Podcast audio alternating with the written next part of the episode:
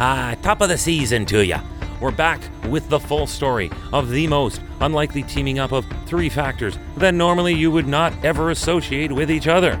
You take Hawaii, plus tornado warnings, plus St. Patrick's Day. Hi, I'm Chris May, host of This Day in Weather History, a podcast from the Weather Network in Canada. It was March 17th, St. Patty's Day.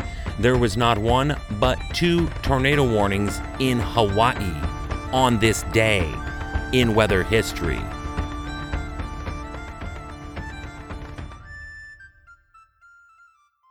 All right, first of all, I grew up around Irish relatives. So I'm allowed to take a stab at an Irish accent. I only do it for a short period of time, so forgive me.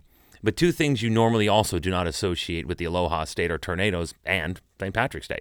However, regardless of all that, two tornado warnings were issued in the Hawaiian Islands on this day. No damage or tornado touchdowns were ever reported to the National Weather Service, but let's be honest here. That was the least of their shock at this point.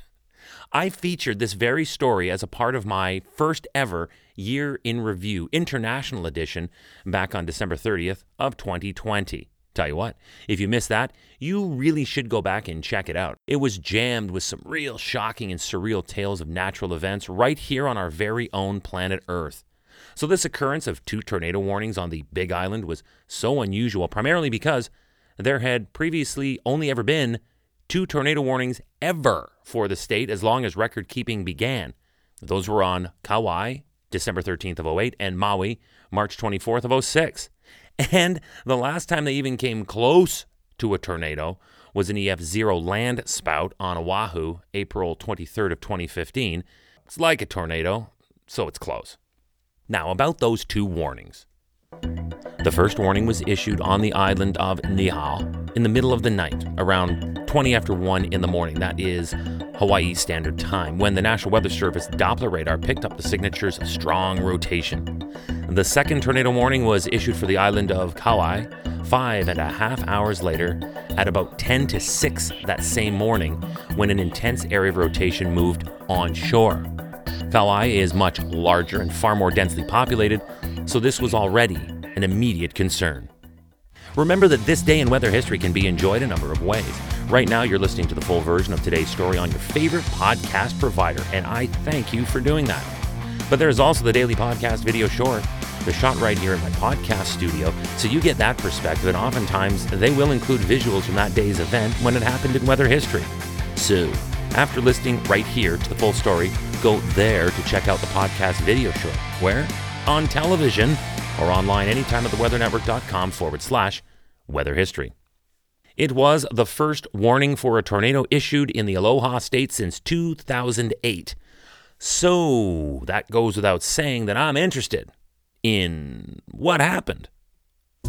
These rotating thunderstorms were the result of what they call in Hawaii a larger Kona storm that was sliding in from the west.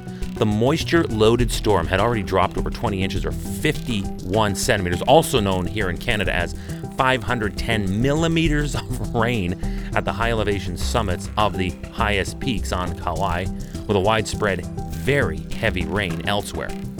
The mountains of Kauai are a unique topographical feature that serves to enhance the tropical moisture into extreme downpours that would be mind boggling, 510 millimeters would do that, by any standards known to the rest of the Union.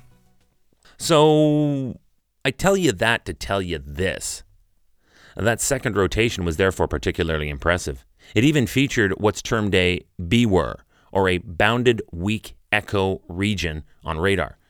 It looks like the eye of a storm, but those are normally reserved for the description of cyclones, you know, hurricanes. This donut like hole formation in a tornado occurs when an updraft is so strong that rain is simply not able to fall within it, so you get that opening. It's kind of like a black hole in outer space that is so intense in its gravitational draw that not even light can escape. Now, as a special postscript, because let's be honest, most people relate Hawaii to Honolulu, the National Weather Service said Honolulu did not receive any reports of tornadoes or damage from the morning storms in this city or even region. But I say again, where previously there had only ever been two tornado warnings for the Hawaiian chain of islands, this day featured two on its own, this day in weather history. Tomorrow is March 18th.